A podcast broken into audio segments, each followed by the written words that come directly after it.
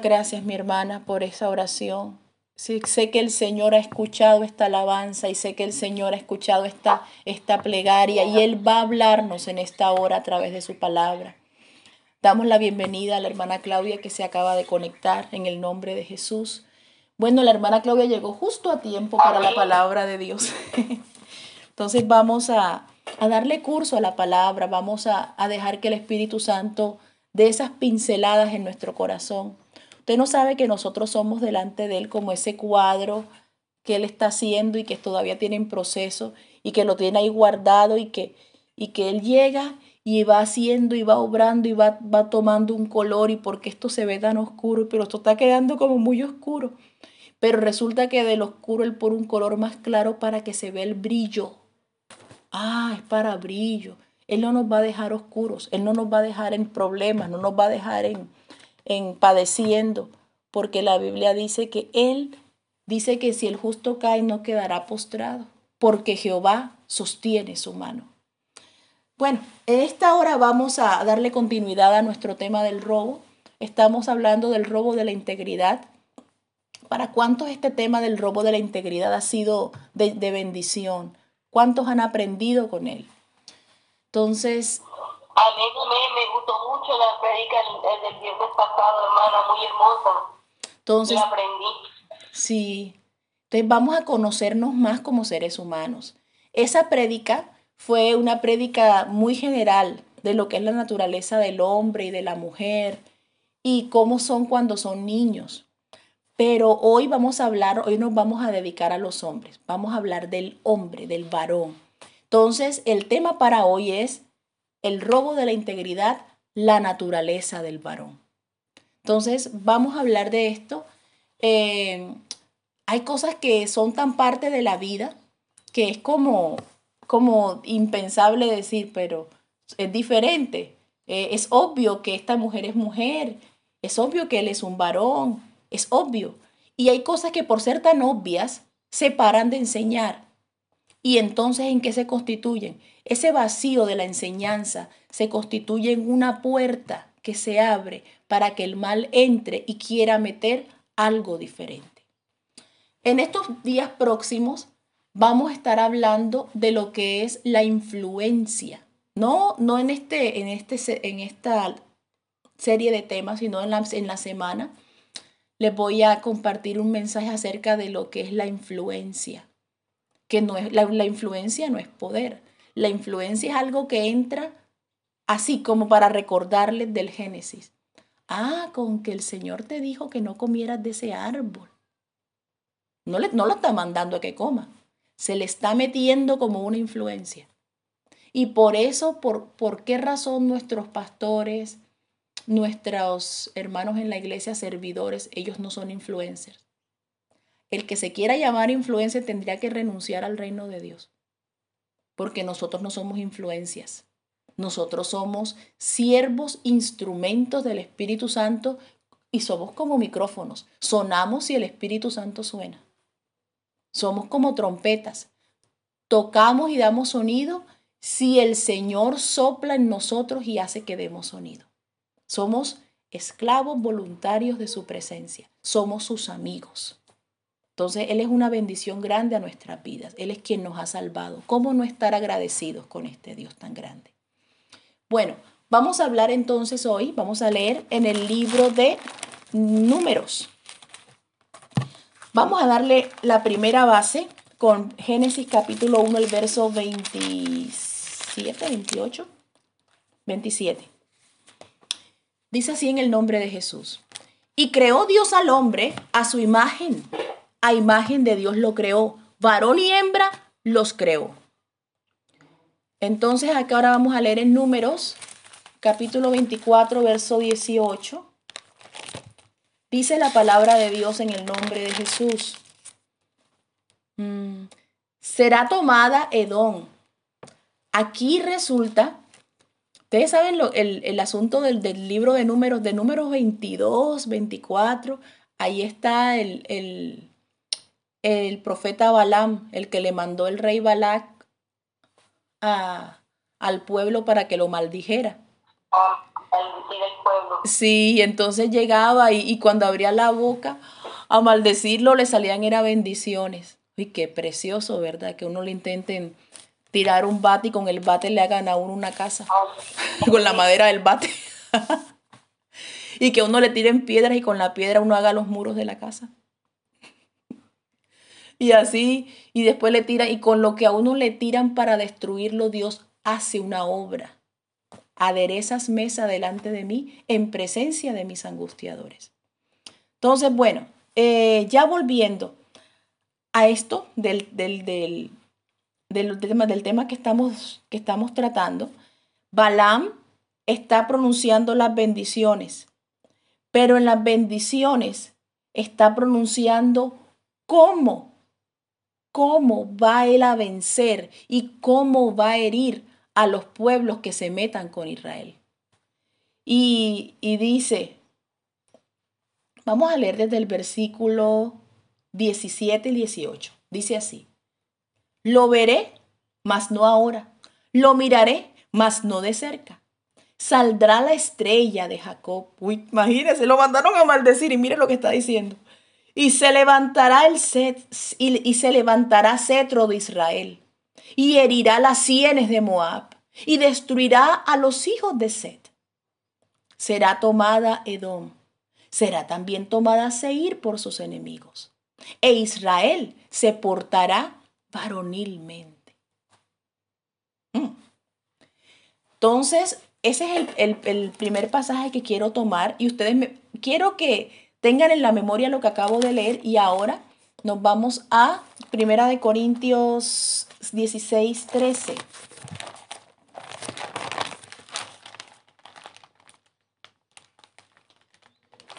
Dice la palabra de Dios en el nombre de Jesús. Aquí está ya, ya Pablo le dijo todo lo que le tenía que decir a los corintios, a los corintios, y les, les arregló y, los, enderezó en lo que estaban de pronto un poco, un poco fuera del camino, y ya está, ya está despidiéndose. Y miren cómo les dice, les dice, Primera de Corintios 16, 13. Velad y estad firmes en la fe y portaos varonilmente y esforzados. Ahora les invito a preguntar, les invito a que me respondan. ¿Qué palabra se repite en los dos versículos? Leí. Exactamente, eso. Portaos varonilmente. Entonces, vamos a hablar hoy de lo que es la naturaleza del varón. El varón, ¿qué es el varón? Entonces, para Dios, en términos espirituales, en términos físicos, vamos a, vamos a entender qué es ese ser. Entonces, ¿por qué Dios lo hace? ¿Sí? Entonces, la, la, Biblia dice que fuimos creados para alabanza y gloria del nombre del Señor. ¿Sí? Entonces también se, se narra que el hombre, el hombre fue hecho un poquito menor que los ángeles pero varón. ¿Sí? Entonces, el varón, el varón es la imagen de Dios directamente. No hay ser en la tierra que tenga más similitud a Dios que el varón. Recuerden que el enemigo fue expulsado del cielo. ¿Sí recuerdan eso? Él fue expulsado y él se, se, llevó la tercera parte de las estrellas, eso quiere decir los ángeles, y creó un ejército de maldad. Él generó un ejército de maldad. Y de pronto ya el Señor comienza, después de eso, hacer, hacer un proyecto. Porque parecía que hubiera habido como un fracaso por allá en el cielo.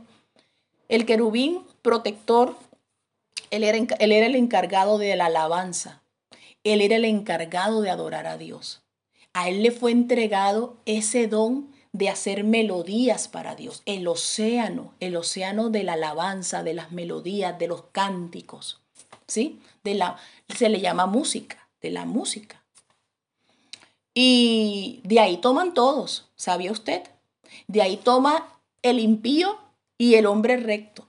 Y de ahí toman unos para despilfarrar lo que es la música, la melodía, y la llaman música. De hecho, la llaman música porque había una, habían unas ídolos griegos que se llamaban las musas. Y decían que esos ídolos eran los que se le influenciaban la mente de los hombres para que compusieran canciones. Entonces, por eso al resultado de lo que componían se le llama en el idioma música. ¿Sí? Ahí les doy ese adelanto. Y ellos la llaman así, pero cuando un hombre recto, con un corazón ya direccionado hacia la presencia de Dios, toma las melodías, Él las convierte en algo grande, Él las convierte en alabanza. Él las convierte en adoración, él las, él las convierte en ofrenda agradable a Dios. Entonces, el Señor se crea uno, un ser, uno hecho un poco menor que los ángeles, para alabanza y gloria de Él. Y a Él le da la libre decisión de adorarlo y alabarlo. Y le prepara un lugar especial, le prepara un, un lugar diferente que no es el cielo.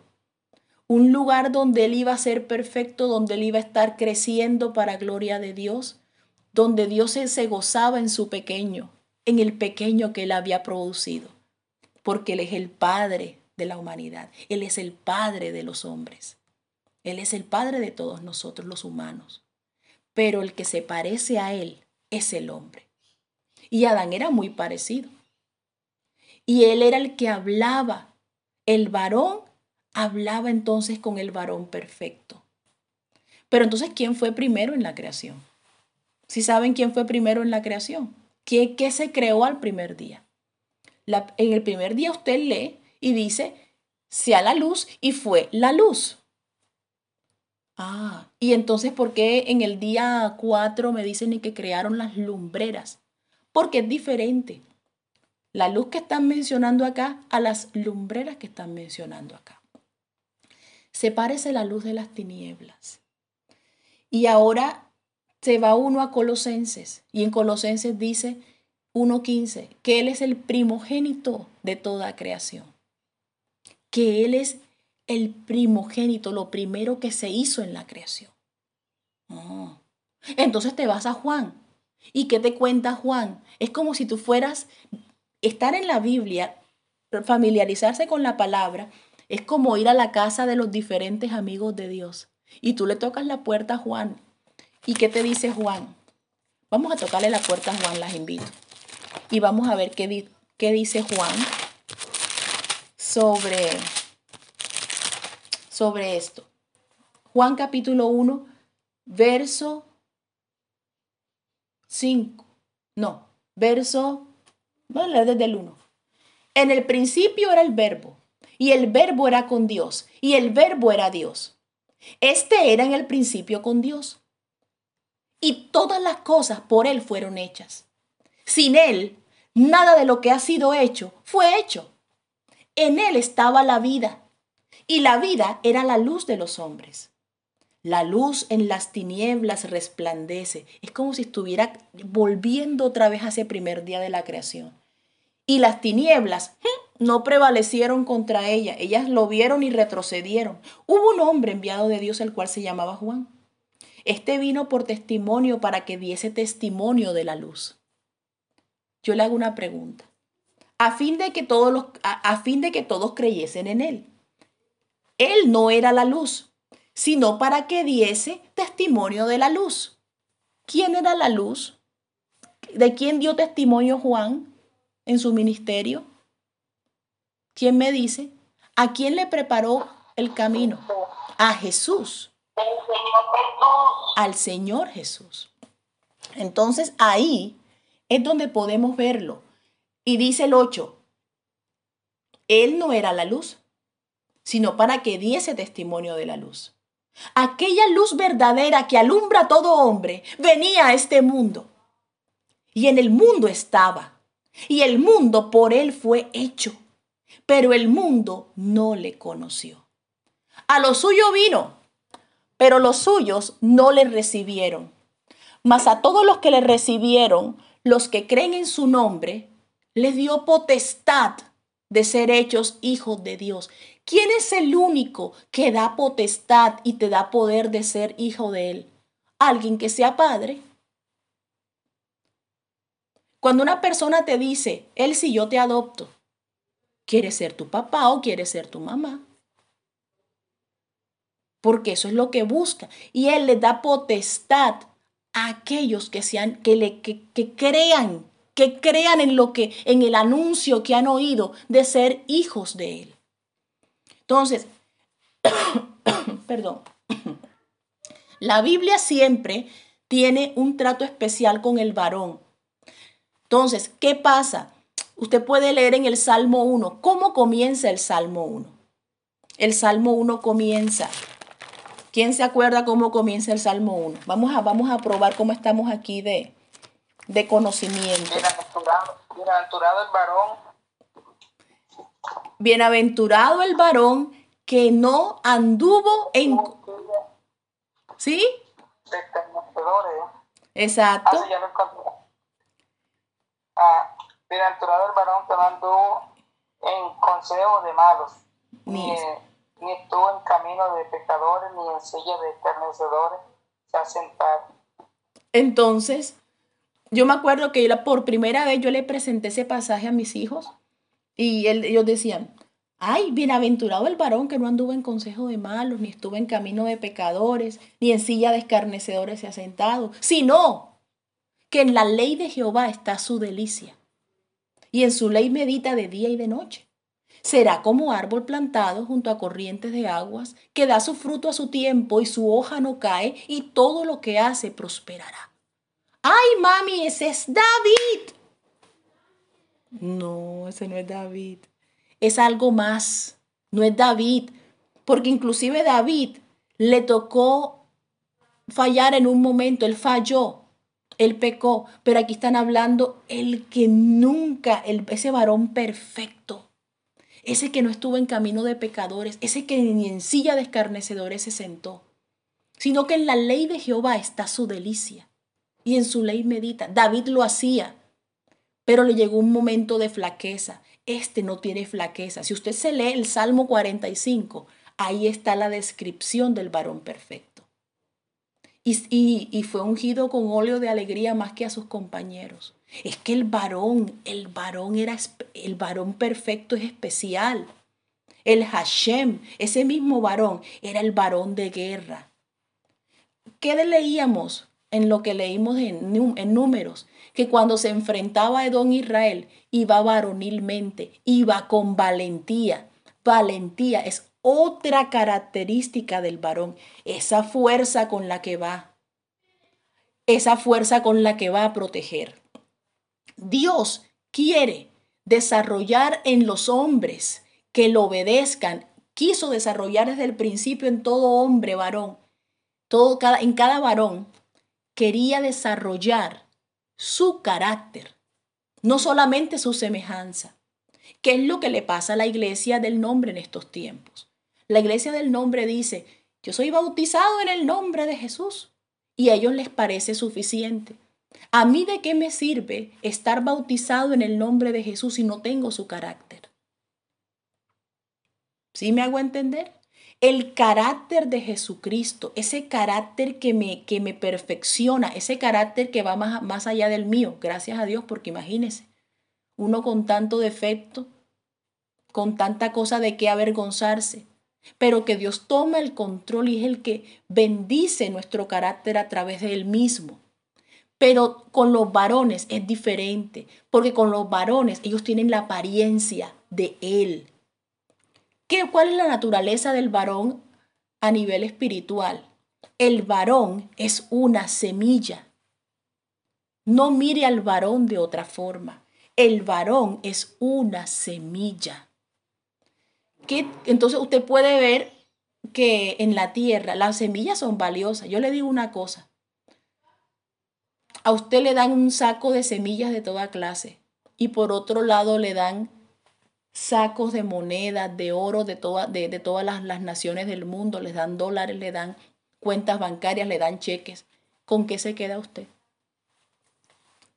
Ay, porque como el, el Dios... Con la semilla. ¿Se da cuenta? Porque es que el Dios plata, el Dios dinero, el Dios riquezas, mamón, como lo llaman en la, en la Biblia Peshita, que era el nombre con el que se le conocía en ese tiempo. Ese busca que todas las personas por dinero cedan y entreguen los valores que tienen, los bienes que tienen. Así nació el comercio. Que la persona, ah, tienes, un bien, te lo cambio por dinero y esto vale. Y le cambiaban todo. Entonces los sistemas de gobierno han tomado todos los valores de los hombres, las cosas, los bienes, las cosas que ellos tienen y se las cambian por dinero, pero que a la final no sirven. El dinero no te lo puedes comer para que te, para que te quite el COVID. No puedes coger las monedas a mordiscos y chuparlas como chupas una pastilla para el dolor. Entonces, todo ese tipo, el dinero no sirve de nada. Es una ilusión. Es una ilusión donde te han dicho que hay algo que, que tiene de valor. Ah, hermana, ¿y cómo va a ser usted cuando vaya a comprar mañana la comida de sus hijos? El Señor la da. El Señor provee, el, Señor quiere que trabajemos con nuestras manos. Él no quiere que estemos pegados ni dándole honra a ese, a ese ídolo del dinero. Él quiere que aprendamos a depender de Él en todo y que nuestras manos sean las portadoras de la verdadera riqueza que Él nos ha dado. Volviendo a la bolsa de semillas, usted puede encontrar aquí en el mundo que hay bodegas de dinero donde la gente guarda los lingotes, pero hay una bodega especial de semillas, donde en caso de que haya un desastre natural, la gente dice así, desastre natural, invasión extraterrestre, eh, cataclismo, momento de tragedia, porque a través de las películas también han enseñado a la humanidad a que huya del juicio de Dios. Ah, no, viene un desastre natural, te ahogaste, ya se te apagó el bombillo ya. Come y disfruta que te mueres y ya, y ya no va a pasar más nada. Pero es que hay un detalle más grande y es la resurrección. Y, la, y por la resurrección tú te vas a levantar de nuevo y vas a ser juzgado por lo que has hecho, sea bueno o sea malo. Cuando Dios toma esa, esa, esa, ese concepto, esa realidad de la resurrección, eso nos hace pensar que tenemos que llevar una vida agradable delante de Él, una vida digna delante de Él, porque tenemos que imitar a ese varón perfecto. Entonces, el varón en todo tiempo tiene que llevar la imagen de Dios, tiene que verse como Jesús se ve. La iglesia a través del tiempo ha tenido heridas. Bueno, quiero finalizarles algo que no les terminé. En un lugar del mundo, allí está guardada la semilla. ¿Sí?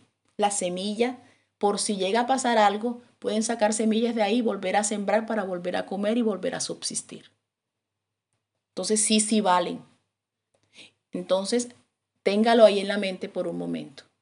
Ahora, volviendo a lo que el varón es en Dios. El varón es un símbolo de estabilidad y fuerza. Con los varones es que Dios comienza los pueblos. Con los varones es que Dios los establece. Si nosotros nos vamos a Génesis 10, en Génesis 10, no. Ya, yo creo que, déjenme, se lo busco. En Génesis 10 habla de todos los descendientes de Adán y nombra como alrededor de 10 generaciones. Ahí nombran a, a, a Yared, a Malael, nombran, nombran varios. Esos primeros hombres, esos primeros nombres que nombran, no, son creo que sí. Mm, en el capítulo 5 hay un grupo que son los descendientes de Adán, que son de los que estoy mencionando. Los del capítulo 10 son los descendientes de Noé. Esos descendientes que usted ve aquí, Malael, Cainán, Yaret, todo ese tipo de esos nombres han representado los nombres de los primeros pueblos de la tierra. Esos pueblos tenían los nombres de sus padres, de la misma manera en que Israel tenía el nombre de su padre. ¿Sí? De que Jacob se llamaba Jacob, pero Dios le cambia el nombre porque como ya iba a ser una nación, no ese nombre no te sirve, muchacho. Tú te llamas Israel. ¿Sí? El príncipe de Dios. Entonces, y miren que, que ellos ya no eran Israel y ellos habían terminado como nación y vuelven a ser nación en 1948 y el nombre se lo ponen en Inglaterra y le digan, pónganle Israel. Y ellos fueron los que les pusieron Israel. Y quedaron nuevamente Israel. Entonces, estos nombres revelan que ellos tuvieron un padre. Entonces, el padre del hombre depende los fundamentos, las enseñanzas y la continuidad del nombre de una familia. Del varón depende la protección, como lo habíamos mencionado antes. Del varón depende que la semilla se mantenga. Entonces, hay una cantidad de cosas que, tenemos que vamos a hablar hoy. Por ejemplo, yo quiero hablarles un poco de naturaleza, pero para hablar, para seguir hablando de la naturaleza del varón, quiero mencionar la naturaleza del caballo, que es una naturaleza diferente, es la de un animal, pero quiero, quiero que la escuchen porque me parece preciosa. Está en Job capítulo 39. Mm, Job capítulo 39, verso 19. Vamos a leerlo rápidamente. Job es un libro, es el libro más antiguo de la Biblia y es el que nos da más, más luces de cómo, cómo, era la, cómo Dios obraba en su creación, cómo Dios la gobernaba. Entonces dice, Job capítulo 39 dice, verso 19. ¿Diste tú al caballo la fuerza? ¿Vestiste tú su cuello de crines ondulantes o el cabello que tiene, el pelo que tiene el caballo aquí? ¿Vestiste tú su cuello de crines ondulantes? ¿Le intimidarás tú como a langosta? Perdónenme el ruido, pero lo tengo que hacer. El resoplido de su nariz es formidable. Escarba la tierra y se alegra en su fuerza. Sale al encuentro de las armas, hace burla del espanto y no teme, ni vuelve el rostro, ni vuelve el rostro delante de la espada. Contra él suena la aljaba, el hierro de la lanza y de la jabalina, y él con ímpetu y furor escarba la tierra, sin importarle el sonido de la trompeta. Antes, como que dice entre los clarines, ¡Ea!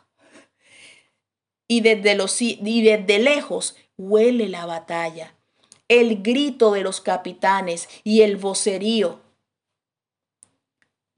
Qué hermoso, ¿verdad? ¿Sabía usted que en Job estaba la naturaleza del caballo descrita? Entonces, no hay animal en la tierra que tenga estas características. Que vea la aljaba, que, que sea así de fuerte, que sea imponente, que sea rápido, que sea veloz para la guerra.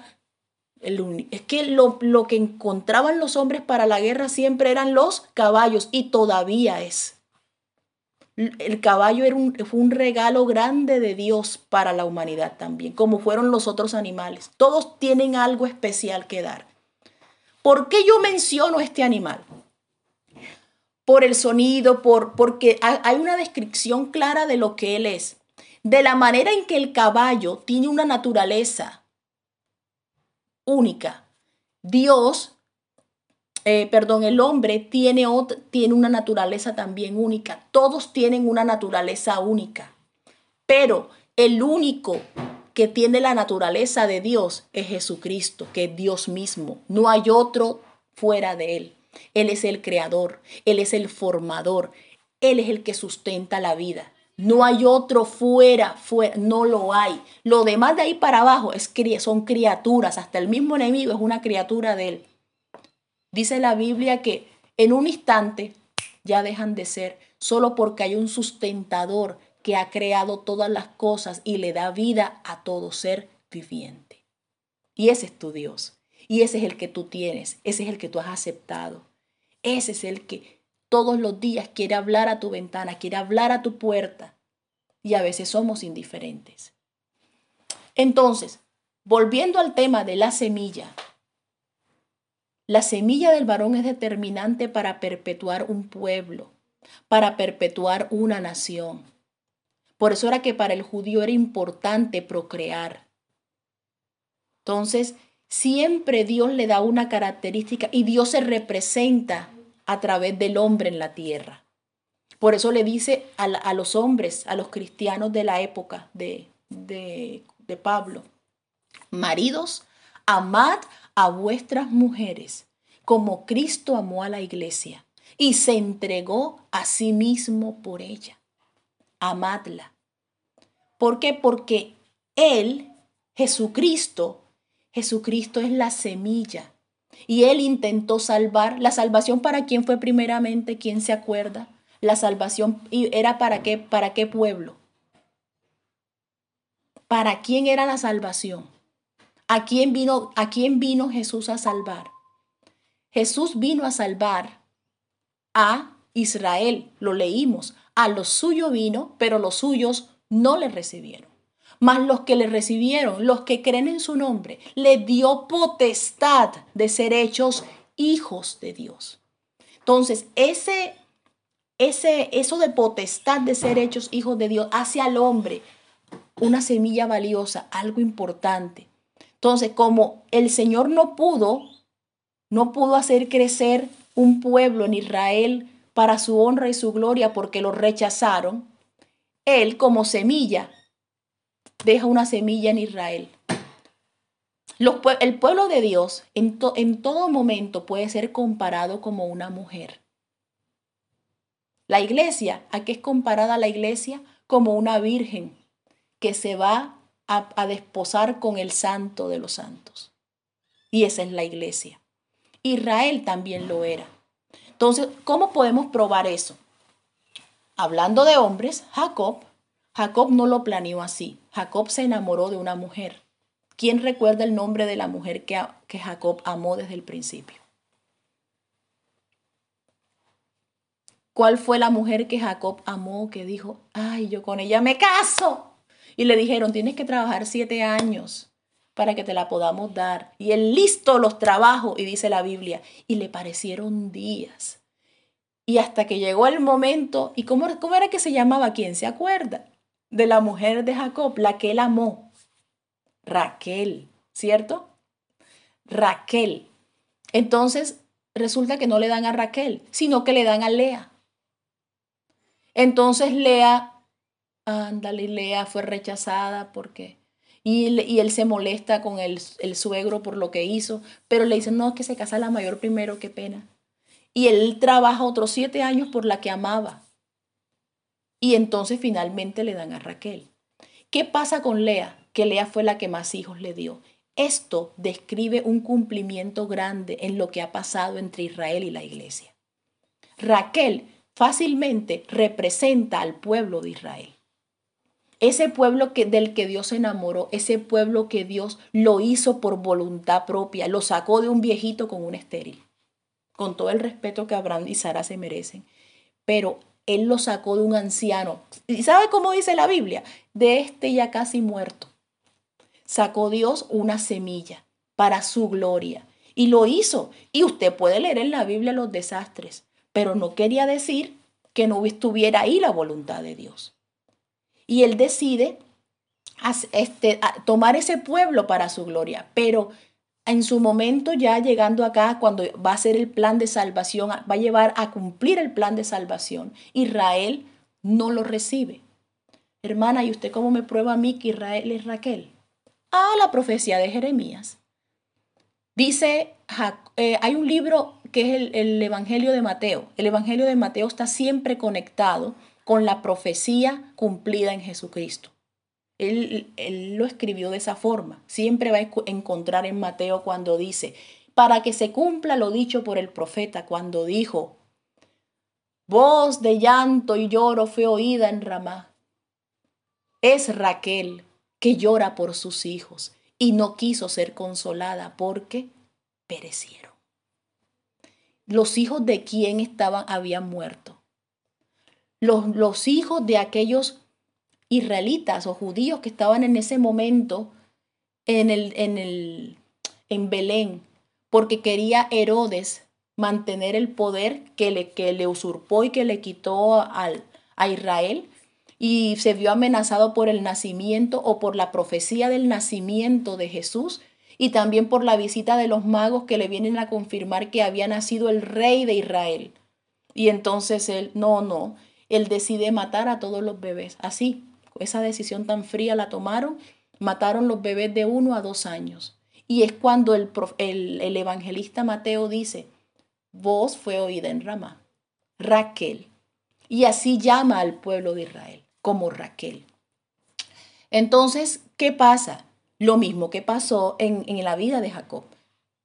Lea se convirtió en la mujer que no era amada. Y también aparece en las profecías. Dice, llamaré al pueblo que no era pueblo, pueblo. Y llamaré a la, a la no amada, amada. Y empezó, y más a todos los que le recibieron, los que creen en su nombre, les da potestad de ser hechos hijos de Dios. ¿Usted es judío? No. ¿Yo soy judía? No.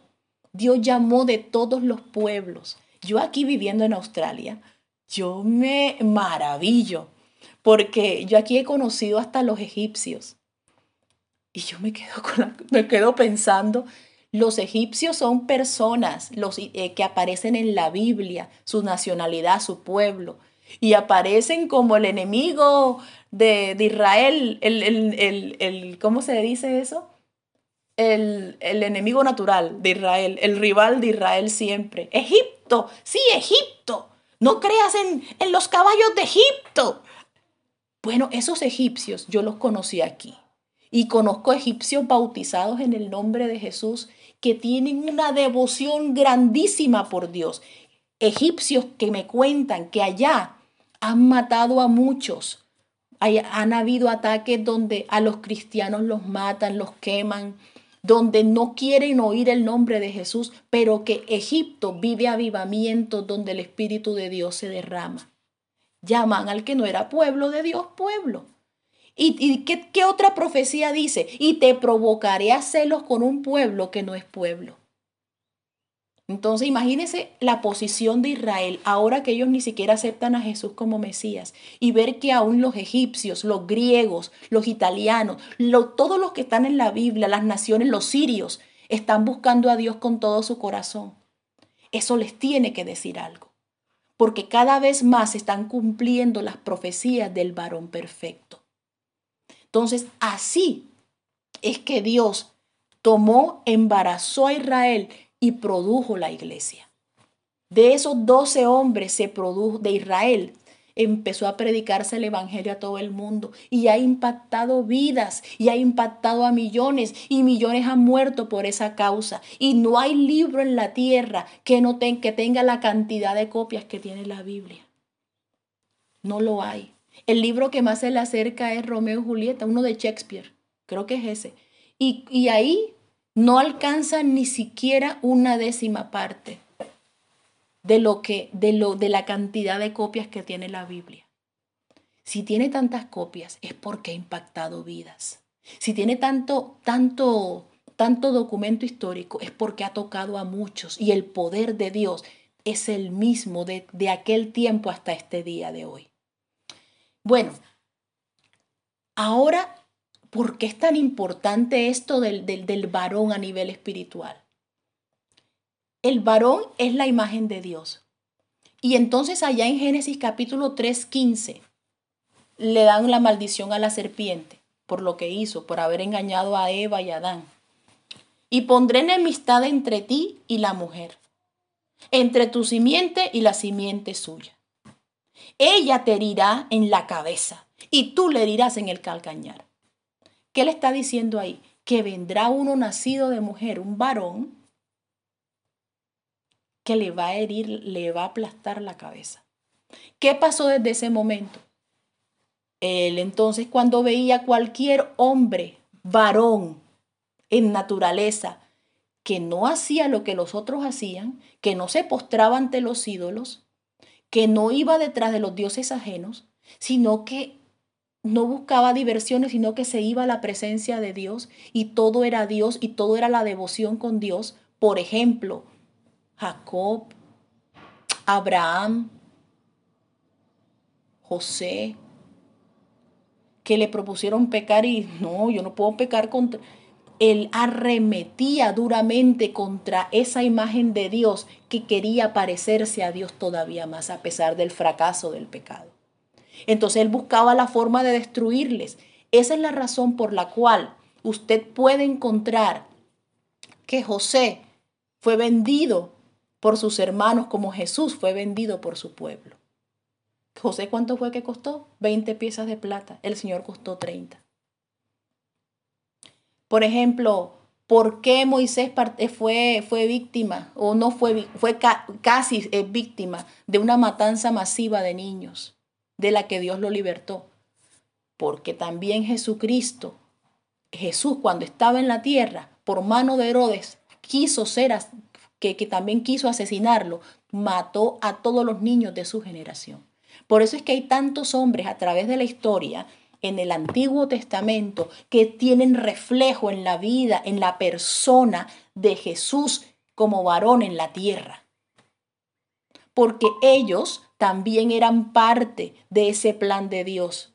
Y así como a tientas en medio del pecado, en medio de las dificultades, de la persecución, ellos buscaban seguir a Dios. Lo mismo pasa con David. Un hombre conforme a mi corazón, dice el Señor. Uy, Dios mío, qué calificativo. Conforme a mi corazón. Y usted puede comparar las frases. Yo le invito a que usted lea la historia de David y luego lea los profetas. Yo hay un pasaje que yo lo veo y me recuerda mucho a David y, lo dijo fue Dios eh, a través de Isaías. Por ejemplo, cuando David dice, yo aquí viviendo en un palacio y la, y la casa de, y, la, la, el arca de Dios sin, sin ningún templo ni ninguna casa, yo le tengo que hacer casa a Dios. ¿Cómo es esto? Ese mismo tono de indignación usted lo encuentra en Isaías.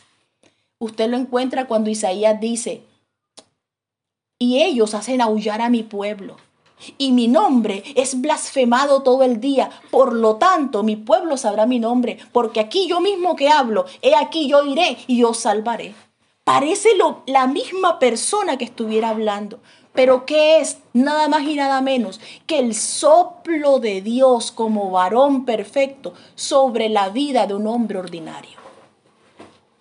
Un hombre común. David no era que tuviera algo especial en nacimiento, solo fue que él aceptó, él eligió ser fiel a Dios, él eligió adorarle de todo su corazón, él eligió darle la gloria por encima de todo. David era fuerte sencillamente por una razón, porque él no era idólatra. No lo era. Entonces, usted en la historia, usted puede mirar cuál fue el único gobernante humano, humano, varón, que Dios aceptó con agrado. David. Ah, hermana Viviana y los hijos. Ah, no, pero es que los hijos fueron aceptos por el pacto de Dios con David, que está en Salmo 89, que dice, si ellos te fallaran, yo los perdono porque es que mi misericordia es firme contigo. Juro por mi santidad que yo no mentiré a David. Mire eso. Mire eso. Entonces, hombres que tuvieron una naturaleza especial solo porque dejaron que el varón perfecto actuara en sus vidas. Entonces, el varón perfecto no sufre de miedo. Los hombres de Dios no tienen que estar temblando ante nada. Los hombres de Dios transmiten seguridad a su familia, transmiten seguridad a su casa, transmiten seguridad a su pueblo. Ahora, como el enemigo no ha podido con estos, entonces, antes que Dios se manifieste en la vida de los, de los demás, Él comienza una campaña de distorsión del varón en diferentes maneras. Sodoma y Gomorra es un ejemplo de eso. Era una distorsión de carácter moral, de carácter sexual. Ponían a los hombres a que no hicieran uso apropiado de la mujer sino que se encendieran en lascivias unos contra otros y así no habría más semilla en la tierra y así la ofensa sería grande y como el pecado de inmoralidad causa esterilidad en la tierra, usted no sabía eso. Los antiguos griegos practicaban homosexualismo y ese tipo de prácticas, prácticas antiguas. ¿Y por qué cree usted que se volvieron tan migrantes? Porque querían salir, querían conocer el mundo. No, señor. La tierra se les ponía estéril. La tierra no les producía. Se llenaban de enfermedades por causa de sus maldades y se morían. Algunos llegaban y decían, no, pero es que la tierra no está produciendo, nos toca migrar. Y se iban y migraban a otros lugares. Pero como tenían una cultura, la cultura no viene de Dios. Si usted busca en la Biblia la palabra cultura, usted no la va a encontrar por ninguna parte. La cultura es el culto que ellos le daban a sus, a sus ídolos. Por eso es que nosotros no pertenecemos a ninguna cultura. Deje a la ministra de Cultura y a los de Cultura por allá, lejos. Si usted es un hijo de Dios auténtico, que obedece las reglas del varón perfecto, usted pertenece al reino de los cielos. Usted pertenece al reino de Dios. Entonces, eso, esa distorsión, esa distorsión en el humano, causó desastres. Pero ellos como tenían esa, esa cultura agradable, atractiva, que le llamaban helenismo, ellos helenizaron muchos pueblos, inclusive helenizaron a Israel.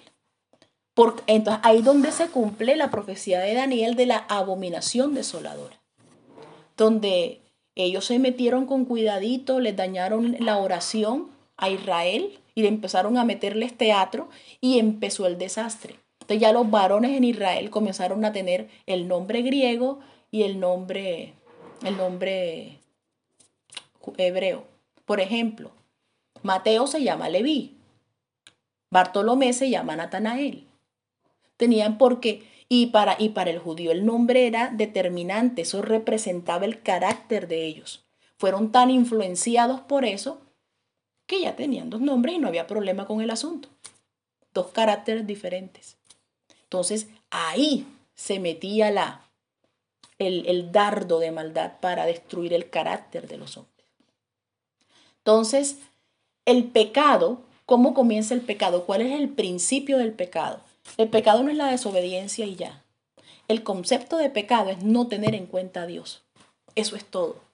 Entonces yo le pregunto a usted, si usted se levanta y empieza a hacer todo, y no ora y, se va y, va y, se va a trabajar, me tengo que ir, y se le olvida todo y en la noche es que se acuerda que es cristiano, De verdad, así, tal cual, porque así nos ponen a correr en estos tiempos. ¿Usted ignoró a Dios? ¿Sí o no? ¿Qué me dice usted?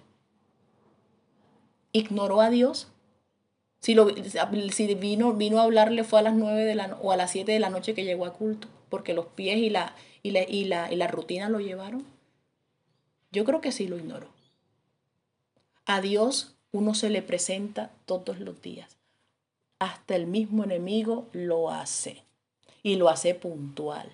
Porque si lo hace puntual, Él va a pedir todas las almas que Él quiere destruir del día. Pero si tú te adelantas en oración, Él nada tiene que hacer contra ti. Porque hay poder inmenso en el nombre de Jesús. Él es nuestra vida, Él es nuestro sustento, Él es nuestra fuerza. Entonces, Miren cómo el varón es importante y, das, y dése cuenta que todas las manifestaciones espirituales de las que habla la Biblia en, en términos de ángeles, habla de varón. Y se me presentó el varón de Dios y hubo un varón de Dios a María que se le presentó el ángel Gabriel, un varón. Y el, el, entonces ya estaba el, el, príncipe de Persia, según lo que decía Daniel, peleando con el ángel Miguel, varones ellos tienen una naturaleza masculina definida desde los cielos. Lo que pasa es que en la tierra es que se da la reproducción, que es algo diferente, algo que no pasa allá. Entonces, o que no, no pasa allá, no lo encontramos en la Biblia, eso no nos ha sido mostrado, uno se tiene que basar en lo que dicen las escrituras, en lo que la palabra nos enseña en cada, en cada momento y tener mucho cuidado de ella en estos días porque la palabra no va a ser robada ni quitada de tajo, la palabra va a ser distorsionada para que no, para que no pueda ser creída completamente y la gente no reciba la palabra y volverlos incapaces de comunicarse con el varón perfecto. Bueno, entonces ese tipo de prácticas, el ignorar a Dios, lo que es el pecado, el pecar contra Dios, hace que el hombre cambie sus hábitos. Usted puede leer de Noé. Ya le leo de Noé.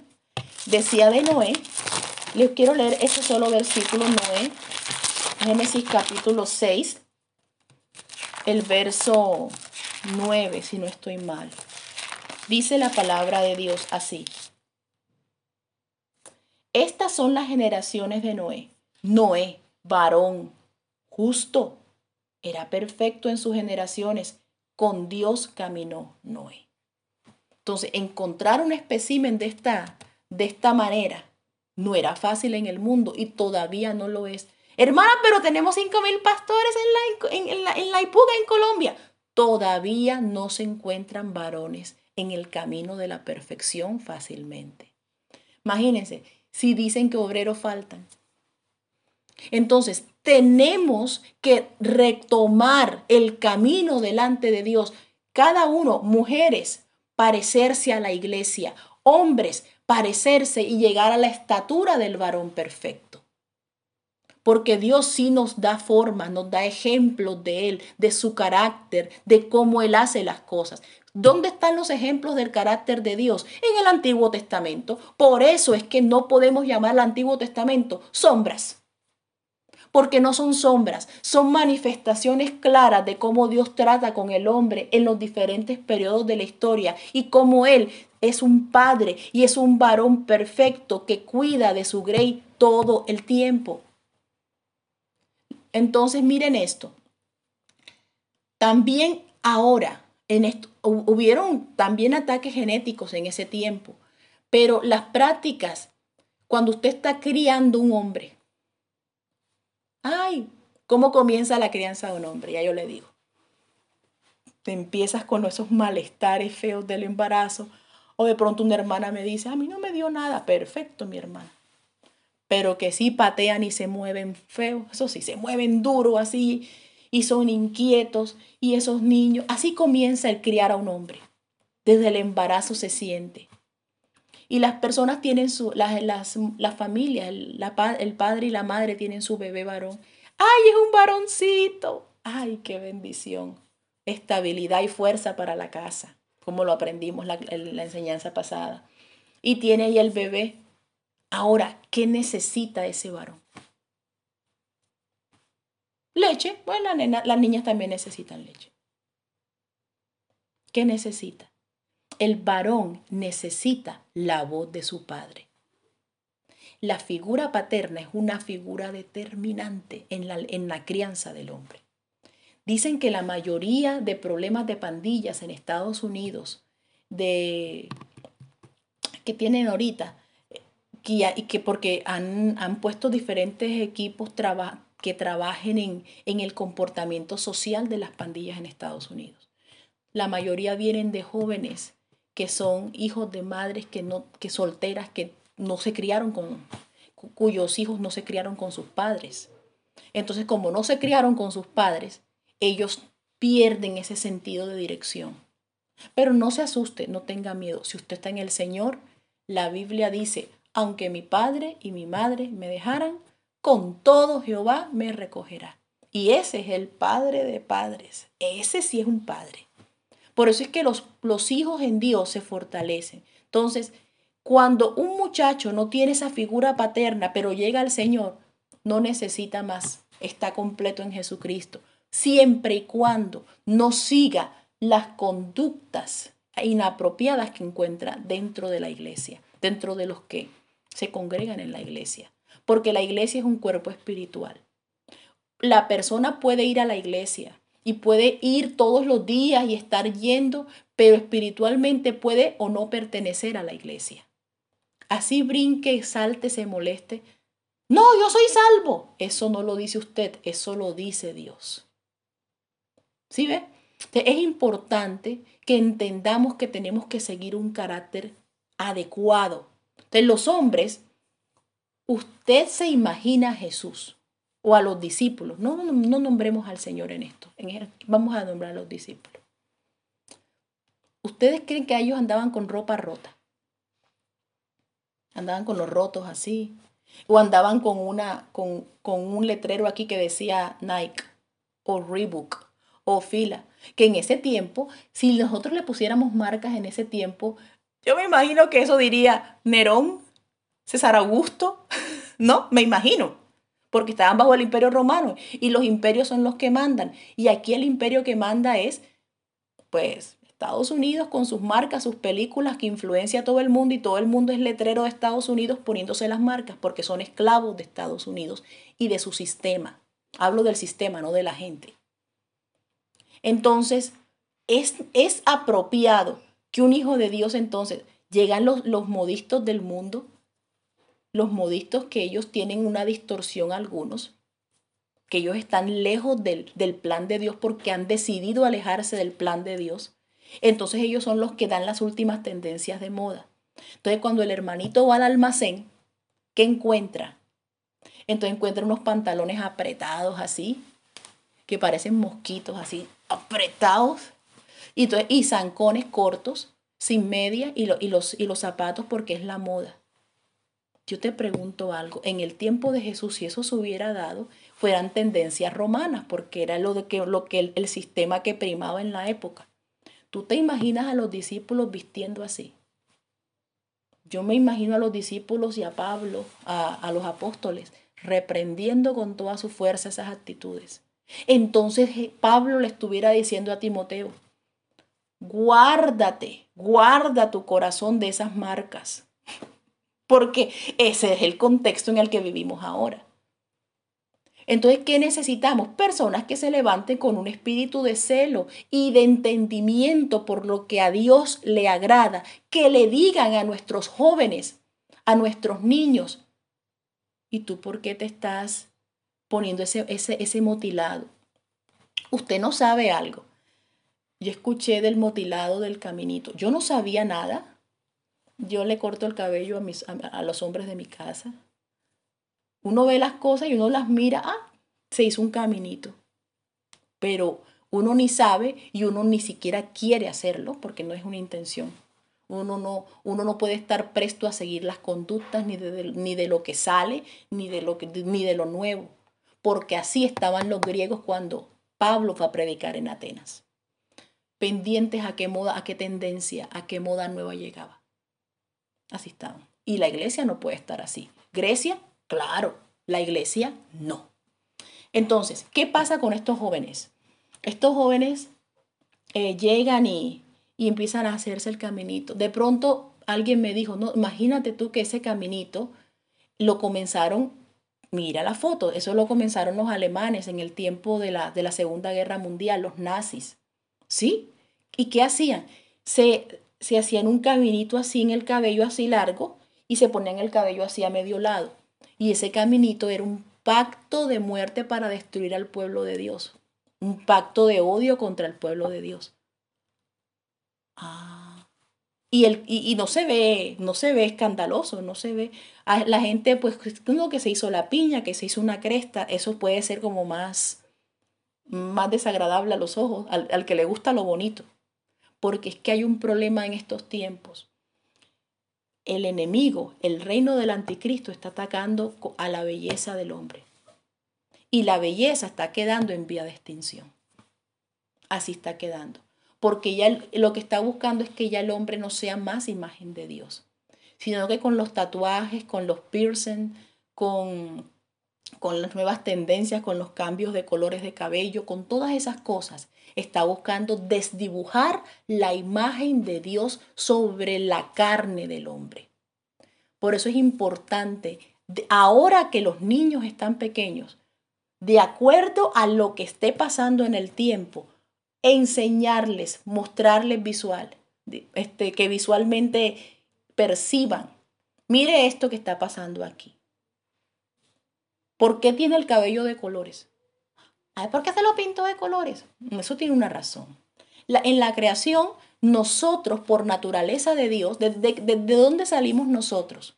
Alguien que me diga, ¿de dónde Dios hizo al hombre? ¿Quién se acuerda? ¿De dónde Dios hizo al hombre? Dios lo hizo del polvo de la tierra, ¿cierto? del polvo de la tierra lo saca y por lo tanto nuestra piel, nuestro cabello tiene el color de la tierra. Que todos los, todos los colores de tierra que hay en el mundo son los colores de la piel y cabello de los de la humanidad. Entonces, cuando uno le enseña eso a los niños, les dice, el día que tú veas a alguien con el cabello verde, amarillo, rosado, ya sabes que va contra la creación y contra lo que Dios ha mandado. Dios no quiere eso. Entonces, de esa manera, el hombre comienza a entender, el hombre comienza a asimilar las cosas, las cosas que vienen de Dios, a distinguir entre lo santo y lo profano, aún siendo niño. Mami, ¿yo por qué uso los pantalones largos? Porque nosotros aprendemos pudor en la iglesia. Hay un pudor para la mujer, pero es importante que el hombre también tenga un pudor. Entonces, un hombre de Dios nunca se va a abrir la camisa delante de, los hermanos o delante de, las visitas porque es un acto de mala educación, un acto de irrespeto. Porque uno, uno cuida su cuerpo, uno con dignidad lo cubre, uno, y, y, y los que son más indignos más se cubren. Los genitales, eso se cubre más. Entonces uno protege su cuerpo y esa es la naturaleza esa es la naturaleza que nosotros seguimos del varón perfecto. Cuando el hombre joven, ya el, adolescente comienza a tomar decisiones. Yo le he hablado, ya en tiempos anteriores hablamos de la adolescencia y la adolescencia en Dios no existe. A los 12 años, si el hombre ha sido bien instruido en temas de cómo Cómo, cómo llegar a ser un buen adulto, cómo sustentar, cómo proteger, que eso lo oyen de su padre y si no tiene padre lo oye de su mamá, pero lo escucha de alguien o del predicador, pero Dios le da al hombre esas bases para que crezca. A lo que tenga los 12 años ya él es un adulto. Porque en, en, en la Biblia el pueblo de Israel celebraba los 12 años como el gran acontecimiento de la casa. Ya tengo un adulto. Ay, pero hermana, ¿y, y, usted de dónde saca eso? Eso está en la Biblia. Por eso fue que Jesús fue llevado al templo a los 12 años. Otra cosa, los medicamentos de los niños. ¿Cuándo cambia la edad del medicamento? ¿Quién me dice? Dele tanto cuando tiene tal edad. Y ya. A los 12 años, exacto. A los 12 años de edad, el adolescente ya puede tomar la medicina de adulto. O sea que el cuerpo mismo ya está preparado para recibir la dosis de adulto. Cuando van a, los paseos, no que tienen que pagar los tiquetes de 12 en adelante, paga como adulto. En los aviones de 12, paga como adulto. Lo que pasa en la mente del hombre, ese es otro, otro, otra canción, ese es otro, otro tema, que debido a la distorsión que el enemigo ha causado a la mente del varón, es que ha trazado el desarrollo del hombre, del varón en la tierra, especialmente del siervo de Dios. Entonces es importante que nosotros aprendamos a distinguir y a respetar el varón que tengan ustedes en la casa. Uno respeta al esposo, pero hay que respetar también los hijos y enseñarles, proyectarles. A, tanto mujer como hombre hay que proyectarlo. Usted va a ser un varón. Usted, por ejemplo, ayer mi hijo vio una rata. Salió corriendo. ¡Una rata! Espérese un momentico más el favor. Usted va a tener una familia, va a tener una esposa, va a tener unos hijos. Usted no puede replicar esa actitud cuando salga una rata en su casa. ¡Ay, una rata! Y, y, la, estabilidad de los hijos, ¿dónde está la estabilidad del varón? Usted tiene que afirmarse. Bueno, vamos a matar la rata. vamos a buscar vamos a buscar trampas, vamos a buscar formas. Así, de esa manera es que nosotros direccionamos el carácter del hombre hacia lo que Dios por naturaleza le ha entregado para hacer. Entonces, es importante. Ahora, inclusive, la gente genéticamente quiere cambiar, la gente genéticamente, algunos quieren tener piel de animal, algunos quieren cambiar hasta su, su naturaleza. Algunos quieren ser mujeres, algunos se operan, algunos se cambian. Pero ¿qué dicen los huesos de un hombre? La densidad de los huesos del hombre es diferente a la de la mujer. Entonces, usted puede encontrar a un hombre que está vestido de una ropa que no es la de un hombre y está arreglado de acuerdo a lo que no es un hombre y él está y, y, resulta que esa persona llega y se accidenta y muere y queda irreconocible y no hay forma de reconocerlo. Pero sacan parte del ADN, no que quedó cabello, no que quedó un diente, no que quedó un pedazo de hueso. Y de ahí sacan el ADN. ¿Y qué es lo que arroja el ADN? XX. Usted es un hombre. No dice el ADN cómo estaba vestido. No dice el ADN, el, perdón, el ADN cómo eran sus gustos o tendencias. El ADN no dice, ah, no, pero es que él pensaba así y soñaba esto y, tenía tales problemas. No. Él dice lo que la clase, la clase de, de es que, ¿cómo les digo? La clase de preparación especial que Dios le dio a los huesos del hombre. Huesos densos, huesos pesados, diferentes a los de la mujer. Ah, este es un varón. Mira. Entonces, de esa forma es que aún desde el polvo de nuestros huesos, nosotros tenemos una naturaleza determinada por Dios, por nuestro Creador, por nuestro Padre Celestial. Entonces, de esa forma, el Espíritu Santo es el que nos guía. Entonces, el Señor vino como hombre a morir por los pecados, porque la ley decía que tenían que entregar un cordero macho y tenían que entregarlo sin, sin ninguna falla. Y él como varón entró al recinto donde estaba Pilato y la, y la palabra que dijo Pilato no fue coincidencia. No, yo no hallo falla en este hombre. No, en la ley, cuando procesaban al cordero, llegaba un sacerdote y decía, no tiene falla si está apto para el sacrificio. Entonces, eso fue lo que hizo Pilato. Entonces, él lo declara sin mancha, pero aún el pueblo todavía quiere crucificarlo. Y así, de esa forma, fue que él se entregó y murió por nuestros pecados.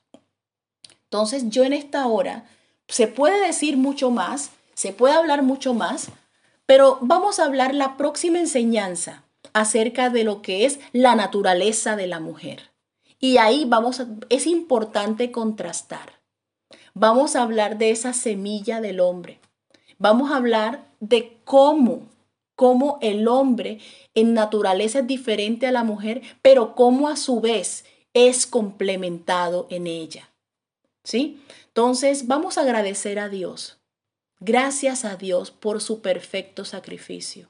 Gracias porque cuando Adán se quebró en el Edén, hubo salvación para nosotros, porque la luz en el primer día hizo era el primogénito de toda la creación. Ese Adán, ese que antes de que Adán fuera, yo soy, antes de que Abraham fuera, yo soy, el gran yo soy, vino a salvarnos. ¿Cuántos quieren estar listos para, para verle? ¿Cuántos quieren estar listos para estar en su presencia? Yo lo amo, yo le exalto, yo le doy la gloria. Él es bueno, Él es maravilloso, a Él pertenece mi devoción. Para Él y por Él hago todas estas cosas, porque personalmente me causa dolor ver cómo la gente es confundida, cómo la gente es Em, desviada de lo que por naturaleza deben ser. Bendito sea el nombre del Señor. Bendito sea el nombre de Hashem, el varón de guerra, el que nos defiende, el que nos protege. Vamos a entregar en esta hora la vida de los varones de nuestra familia a la presencia de Dios. Que Dios los guarde. Si alguno tiene un varón en su casa, si alguno tiene, o si usted es varón entregue su condición delante de Dios. Y si algo ha faltado en su vida, si han habido cosas en el pasado, despójese de ellas, despójese de los resentimientos y dele un comienzo a su vida en el nombre del varón perfecto, que es un nombre sobre todo nombre, el nombre de Jesucristo. Bendito Santo Salvador del cielo, te adoramos, te exaltamos. Recibe la gloria, recibe la alabanza, recibe el honor, oh Dios. Solo tú eres grande, solo tú eres poderoso, solo tú eres maravilloso. Yo no conozco a alguien que haga lo que tú haces. Yo no conozco a uno que ame como tú ames, que liberte como tú libertas. Te agradezco tu presencia en esta hora. Agradezco tu gracia manifestada, Señor. Yo te pido que tú pongas la mano sobre la vida de mis hermanas y hermanos en esta hora y permítele ser instrumento de bendición. Señor, ya que hemos entendido aún más, ya que nuestros ojos se han abierto a la luz de la palabra, entender el valor de tener varones en la tierra, Señor, ayúdanos a amarlos, a respetarlos y a darles lo que necesitan para poder agradarte, Señor. Y los varones que están descarriados, yo los pongo en tu presencia para que tú los limpies, los restaures, los perdones, son tuyos, son tu imagen. No dejes que sea destruida tu imagen en la tierra. No dejes que sea destruido el hombre de la tierra, Señor. Te adoramos, te alabamos, te exaltamos. Bendito sea tu nombre, alabado sea tu nombre. Gracias por tu presencia, Señor. Gracias por tu grande misericordia. Gracias, oh Dios, gracias. Te adoramos, te alabamos. En tu santo nombre precioso. Gracias, varón perfecto. Oh, la mamá sira la vaya sira. Gracias, varón perfecto, por tu grande amor. En el nombre de Jesús. Aleluya. Aleluya. Amén.